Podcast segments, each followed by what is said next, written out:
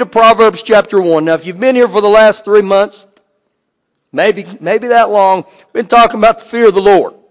We're still not done. Go with me to Proverbs 1, and the Bible's very clear about the fear of, God. A key to obtaining godly wisdom is the fear of the Lord. That's one of the keys to it. And when we talk about the fear of the Lord, guys, we're not talking about terror of some tyrant. But we're talking about when you look at the fear of God, the kind of awe and the kind of respect that would cause me to want to be obedient. That would cause me to want to be pleasing in my Father's sight. Okay? Proverbs 1, verse 7. The fear of the Lord is the beginning of knowledge. Knowledge of what? Well, I don't believe he was talking about scientific knowledge or political knowledge or social, social knowledge. But you know, we've even got to be careful about talking about biblical knowledge. Some of you saying, whoa, whoa. The reason I say that is, is you can look through the, the Bible and you'll see the Pharisees, they had incredible biblical knowledge. They were experts in the law, but yet Jesus himself despised them. You know why? They took this word right here and they made it a religion, a grind. How many of you have ever been under a religion where, man, it's just a struggle? I gotta do it. I gotta do it. So when he says this, that the fear of the Lord is the beginning of knowledge, what is he talking about? Well, I believe he's saying right here that this is the starting point that you will learn to gain knowledge of who Father God is. The fear of the Lord is the beginning to understand the knowledge of who God is. Now, one thing we got to understand about the knowledge of God is He's a God of integrity. He's a God that's honest. He's a God that does not change. He's the God that's the same yesterday, today, and forever. And so when I begin to understand those things, I begin to understand the fear of God that God doesn't change, okay? God doesn't change his, his mind tomorrow. When God says he'll do this, he'll do it. This is where the fear of the Lord comes in. So it gives you an idea to think, man, if God doesn't change, if God doesn't miss it, then if something in my life isn't going the way I, I want it or I think it should, it's not God's fault. It's not his fault. So that tells me I'm missing it somewhere. That I don't understand exactly who Father God is and who he says he is. Now look what he goes on to say. The fear of the Lord is the beginning of knowledge, but fools despise wisdom and instruction. Now I can become a fool when I, I, I stay away from this. I will become a fool. So the ultimate goal here is, is to know God intimately. And to know God intimately, guys, that's a two-way street. For me to know my wife intimately, it takes both of us. It's the same in the kingdom of God. God wants us to know Him intimately. Where, man, we get around Him and we honor Him and we thank Him and we bless Him. Now, go with me to Psalm 25. Psalm 25. And we're going to dig in a little bit. And I'm going to tell you tonight, you're going to get blessed. This is, this is going to help you tonight, okay? This is going to help you see some things in a whole different light. Psalm 25. And let's just begin in verse 12. Who is the man that fears the Lord? Who is the man that fears him? Him shall he teach in the way he chooses. Who's him? The man that fears the Lord, he will get guidance from the Lord. He himself shall dwell in prosperity. Who's he talking about will dwell in prosperity? The man that fears the Lord, okay? You fear God, you're going to operate in prosperity. He goes on to say, and his descendants shall inherit the earth. And so what he's talking about here, guys, even future generations, there's going to be a posterity before God. Something happens when mamas and daddies fear God. This is what he's talking about. Our future generations. They'll say, you know what? My daddy, my mama, they fear God. They love God. And that's what God has always wanted to be. You know, the greatest evangelistic tool in the world is the family. Because it goes from generation to generation to generation. Keep reading. He himself shall dwell in prosperity, and his descendants shall inherit the earth. Now look at this one. The secret of the Lord is with those who fear him. A divine confidant is with those who fear God. And he goes on to say, and he will show them his covenant. God will become a covenant God to those who fear him. And then he ends there in verse number 15 and says, My eyes are ever toward the Lord, for he shall pluck my feet out of the net. You know what that's talking about? The man that fears God, God will deliver him. And so there's a bunch of nuggets right there from verse 12 to verse 15. But every bit of it centered around starting in verse 15, who is the man that fears the Lord? And then let's hone in on verse 14 again. The secret of the Lord or the counsel of the Lord is with those who fear him, those who reverence him, those who respect him. Now, when you see this, God himself reveals his secret counsel to those he's in friendship with. Okay? In other words, I believe he's saying this, a treasure is reserved for those ones who fear him. He's got a special place for us. Now, when you look at this, one of the passages in here that cross-reference this is in Genesis chapter 18. Go with me to Genesis 18, and we're going to look at some things in Genesis here for a little bit. Genesis 18. Now, when I start making these statements, you'll probably figure out where we're going with this, with this tonight. But in Scripture, God called two men, Noah not Noah, Moses and Abraham, his friends. Now there's two men that were referenced in scripture, guys. There could have been more men than this, but God specifically mentions these two men that he called them friends. He recorded their friendships. And so when you begin to, to look at what they did, we can gain knowledge, we can even gain uh, insight into what God was looking for here. Okay? In, and you're in, in Genesis 18. In Second Chronicles 20, verse 7, this is just a reference for you. It was talking about Abraham, and it said that he would be a friend of God forever. I don't know about you, but I'm telling you, I love that thought. I would love to be known as a friend of God forever. I, th- I think as human beings, as believers, that would be one of the greatest compliments, man, you, you could ever get in heaven. Can you imagine uh, uh, Moses and Abraham strolling around heaven right now? And I mean, people looking and saying, those boys were friends of God. Now listen, you're not given that title just to be given to it. There was things that happened in their life is why God, God said over both of them, they're a friend of mine. Okay? Genesis 18. I'll let you start in verse 16. Then the men rose from there and they looked toward Sodom and Abraham went away with them to send them on the way. And the Lord said, shall I hide from Abraham what I'm doing? Now God said this. God said, shall I hide from Abraham who was a man? Shall I hide from him what I'm, what I'm doing or what I'm going to do? And you know what that shows me right there? God was very aware of Abraham. He must have really, really uh, uh, liked Abraham, and I believe it's because of the fear of the Lord. So he goes on to say, since Abraham shall surely become a great and mighty nation, and all the nations of the earth shall be blessed in him. Now this was the covenant that God set up with him. For I have known him in order that he may command his children and his household after him, that they keep the way of the Lord to do righteousness and justice, that the Lord may bring to Abraham what he has spoken to him. So what's going on here, guys, is, is there's a region called Sodom and Gomorrah. And they've become very wicked in their lifestyles.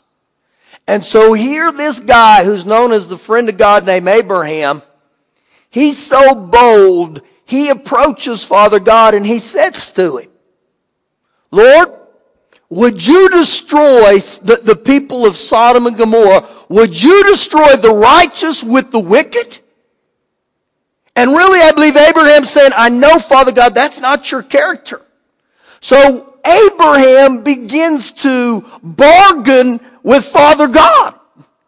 And he said, Lord, would you spare Sodom and Gomorrah if there was 50 righteous? And then he becomes an auctioneer. 45, 40, 35, 30, 25, 20. And he gets all the way down to 10. And Father God listens to Abraham. And he does what Abraham asked him to. Would you spare it? And it was because he said, I can't hide from Abraham what I'm going to do. Now, if you know the rest of the story, Abraham gets in there and ref, uh, rescues his, his goofy son-in-law, or not his son-in-law, but his nephew named Lot. So right here, guys, when he sets this covenant up with Abraham, he promises Abraham in all this, he said, I'm going to bless you with a son. Now, when he makes that promise to Abraham, Abraham is 75 years old. You know how old Abraham is when that promised child Isaac is born? He's 100 years old. He's a dinosaur. He's ancient. I'm 52 right now, and if they told me that Shelley was pregnant, I would become suicidal. I would say, Lord, that, that's not the will of God for me. That is for you younger ones, okay? But he's a hundred years old. Now, turn with me just a couple pages to Genesis chapter 22. Genesis chapter 22. Now remember, this is a man that God said, I'm not going to hide from him what I'm going to do. I'm going to tell him. So he had a relationship with God. So now in Genesis 22, the promised child named Isaac is born. Okay? Verse 1. Now it came to pass after these things that God tested Abraham. And he said to him, Abraham, and he said, Here I am. Now when Abraham responds, Here I am, it denotes two things. Number one, he's ready, but also that he's got a fear of God. I mean, when God spoke to him, I mean, he was there. Here I am. He didn't say, Lord, come back and meet with me next week. I'm busy. There's a ball game on TV tonight. Verse three or two. Then he said, Take now your son, your only son Isaac, whom you love, and go to the land of Moriah and offer him there as a burnt offering on one of the mountains which I shall tell you. Listen to me here, guys, real quick. What God asked him to do is incredible to me. He didn't, he didn't ask Abraham for Abraham's life. He said, I want you to take that son that I blessed you with named Isaac. And I want you to take him up on an altar and offer him to me. I want all you guys to put, put yourself in that position. Maybe you have a son, maybe you don't, maybe you got a daughter, but just think about that. Now, this is what Abraham knew about Father God. He knew that when God spoke, God doesn't make mistakes. God says what he means and he means what he says. And so when you look at this right here, if you'll note that you don't see Abraham say, say that again. What did you say? No, a covenant man, he knows he's got two options. I either obey God or I disobey God.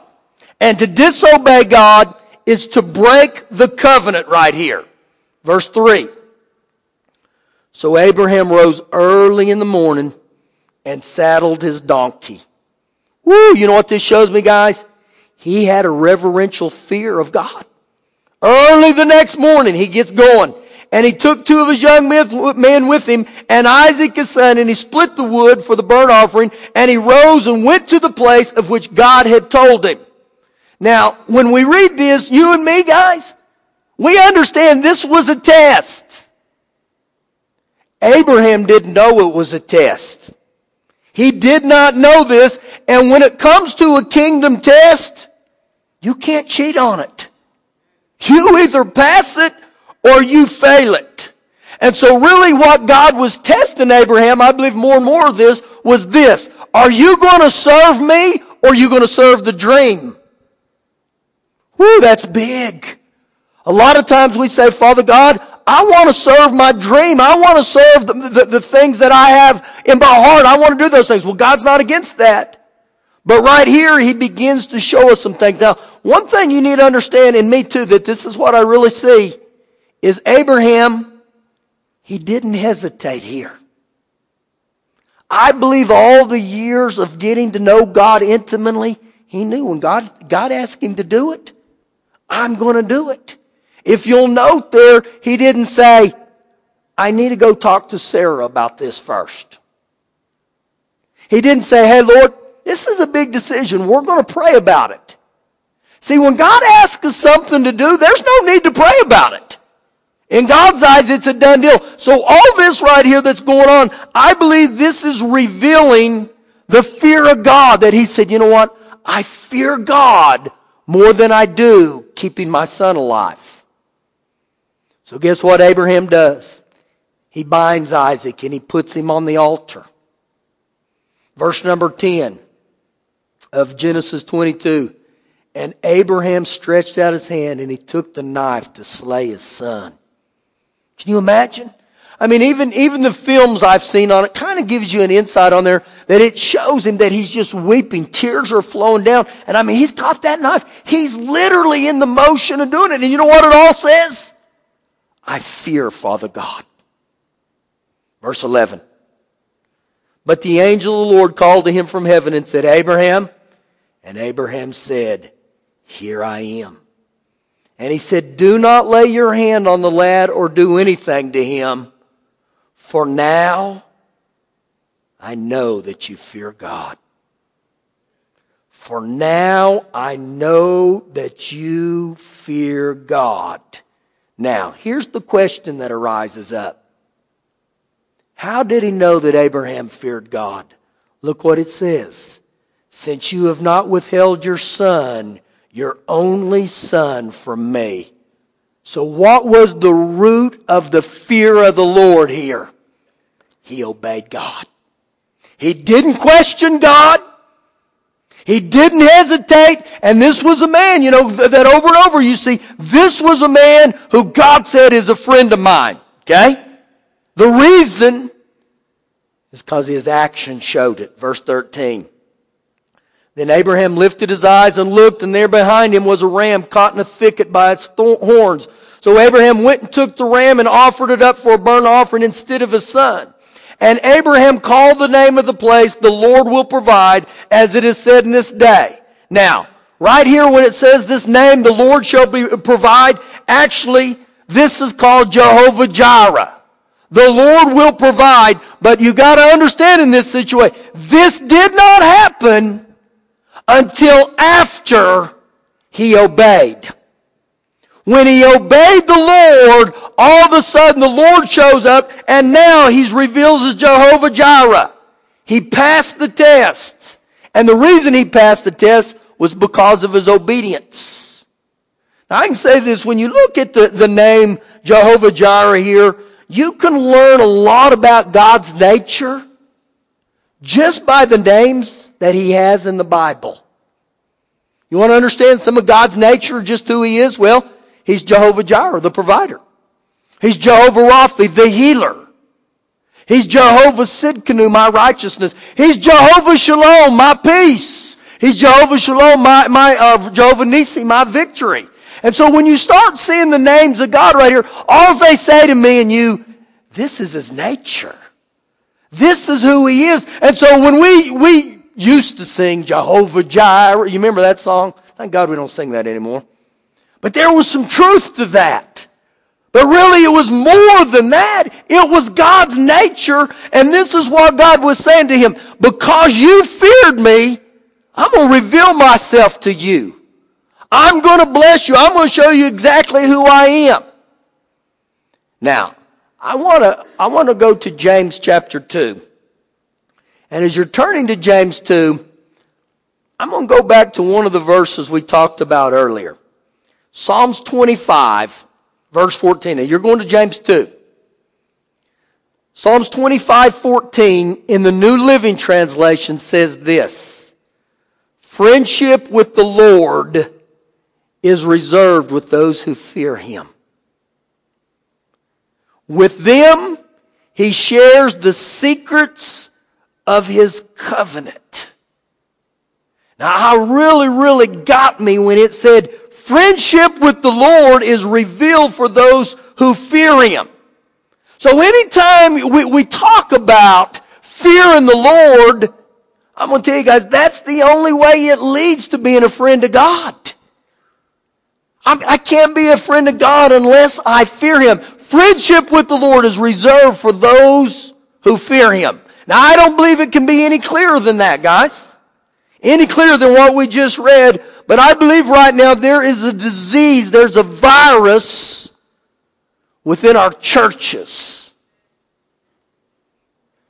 And it comes from people. It comes from our pulpits. And you know what that virus is, that disease? A lack of fear of the Lord. A lack of fear of the Lord for every one of us. I mean, I can think about this, guys, when God deals with my heart and I push him away. You know what I'm saying? In essence, I don't fear you. When God starts convicting my heart day after day after day, and I don't yield to that, you know what? I don't, I don't fear you. It's kind of like this that if, if I called Erica day after day, and every time I called her, and I'd say, hey, Erica, and she'd slam the phone down. Hey, Erica, slam the phone down. You know what ultimately happens? You quit calling. Unless you're stupid. But see, this is exactly what we've done to Father God. And a lot of this is revealed because we don't want to fear Him. And you know what? The, the, the rest of our lives, we can sing the song, I am a friend to God. You remember that one? That's an oldie but a goldie too. I'm not going to sing it for you. You know what? Maybe I should get you prepared for the next few weeks while Aaron's not here. Listen, guys, you can sing I'm a friend to God all you want, but it all comes down to this do I obey? Do I obey? I'm talking about just flat out obeying. That I don't question him. Why, Father God? If you'll think about Abraham with Isaac, he didn't say, why, Father God? And we go back to what I said earlier. Abraham understood when Father God says something, he means what he said. That's the same way for me and you in this Bible. So I can make all excuses I want. I can say, well, you know, in the New Testament, we live by grace. Well, I do believe in grace. Thank God for His grace. But grace is an empowering, me, an empowering for me to do what's right, not to sin. And see, that's what's come from our pulpits for so long. Nothing about just obey, nothing about the fear of God. Just do whatever you want. And so we've used grace as a license to sin, but I can say this in my own life. Guys, I didn't need a license to sin. I did well enough without a license. And so it goes back to the fear of the Lord. James chapter 2, verse 21. Was not Abraham our father justified and that word justified, made acceptable to God, was Abraham not our father justified by works when he offered Isaac his son on the altar? Was he not justified by his works? Now remember this, guys. We're not saved by works, okay? I mean, go to church for 55 straight years. That doesn't mean you're going to go to heaven. Has nothing to do with that, okay? But here, right here, he's getting into something. Now hang in here with me and keep reading. Do you see that faith was working together or cooperating with his works? And by works, faith was made perfect. Faith was made complete. Now when he talks about here, guys, faith creates works, but works perfect faith. Until you can't have one without the other. You can say, I have faith, but you don't have works, you don't have obedience, it's not going to be there. So think about this. My faith completes my, or is completed by my works. So how was, how was Abraham's faith completed? God told him what to do, and then he did it. He did it. Verse 23.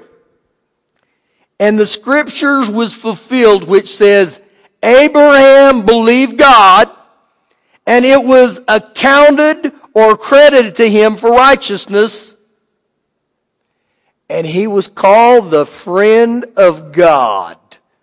Isn't that something? Right here in the New Testament. And so look what it goes ahead and defines in verse number 24.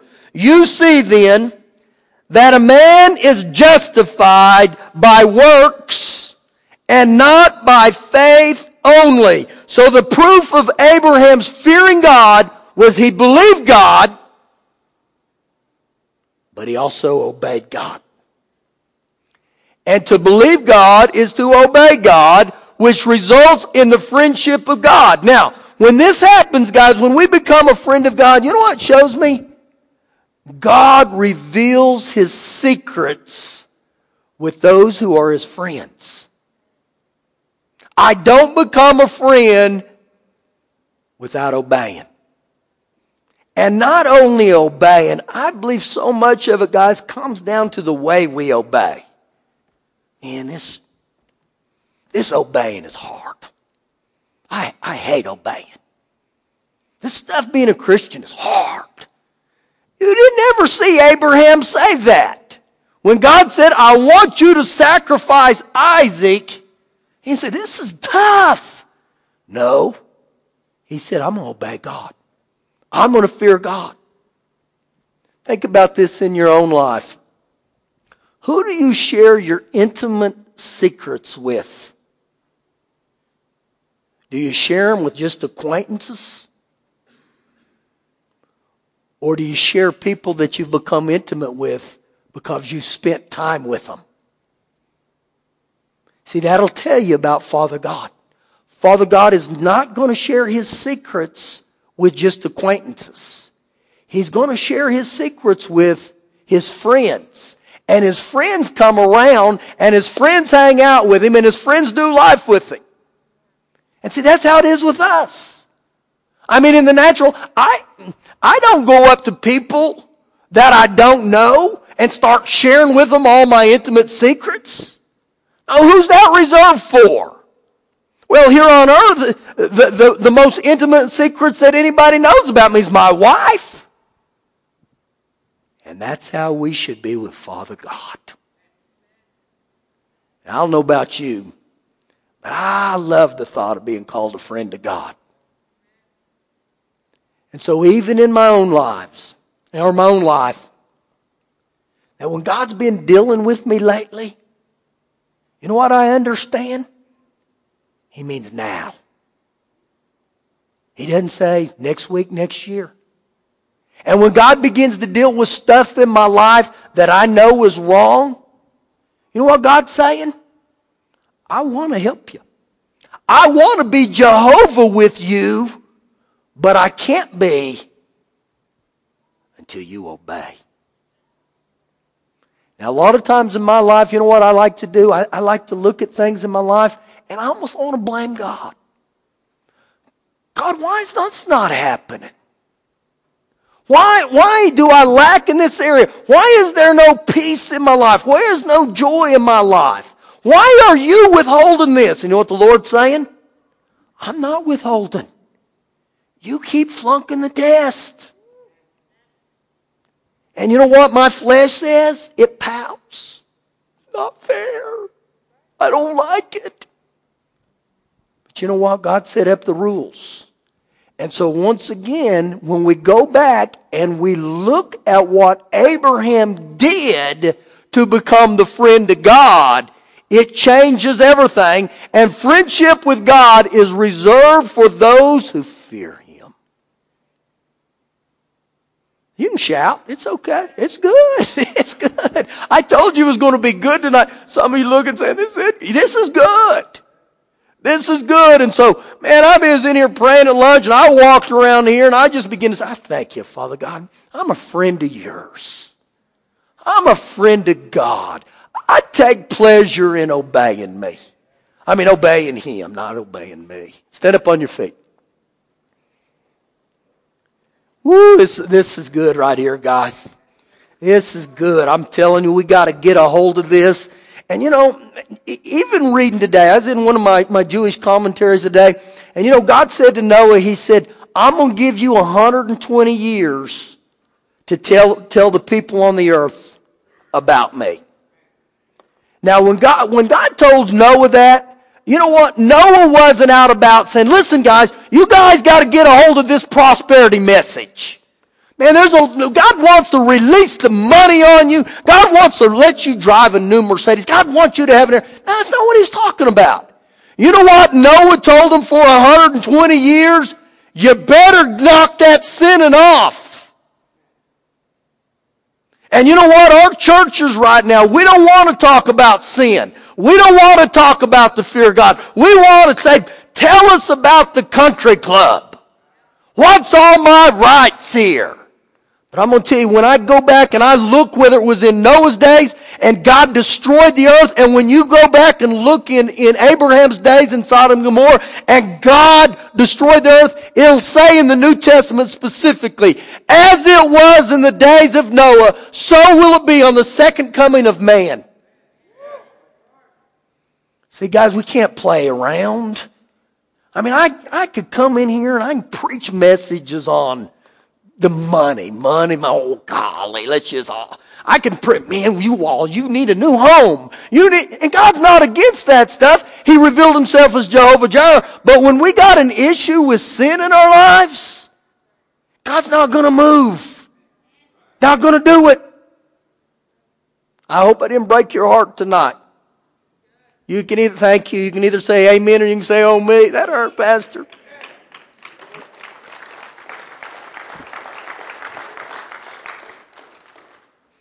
You know, I sat in a, a conference last week and the Lord said to me, He said, You've got to preach with a purpose. And that purpose has to be for my kingdom. That you've got to tell people the truth unlike any other time in your life, okay? you've got to tell them the truth. You've got to tell them the truth. And so, you know, he, he just showed me that through the deal with Noah. So rejoice when you get the truth, okay? Let's pray. Father God, we love you tonight. And Lord, I don't pray that we become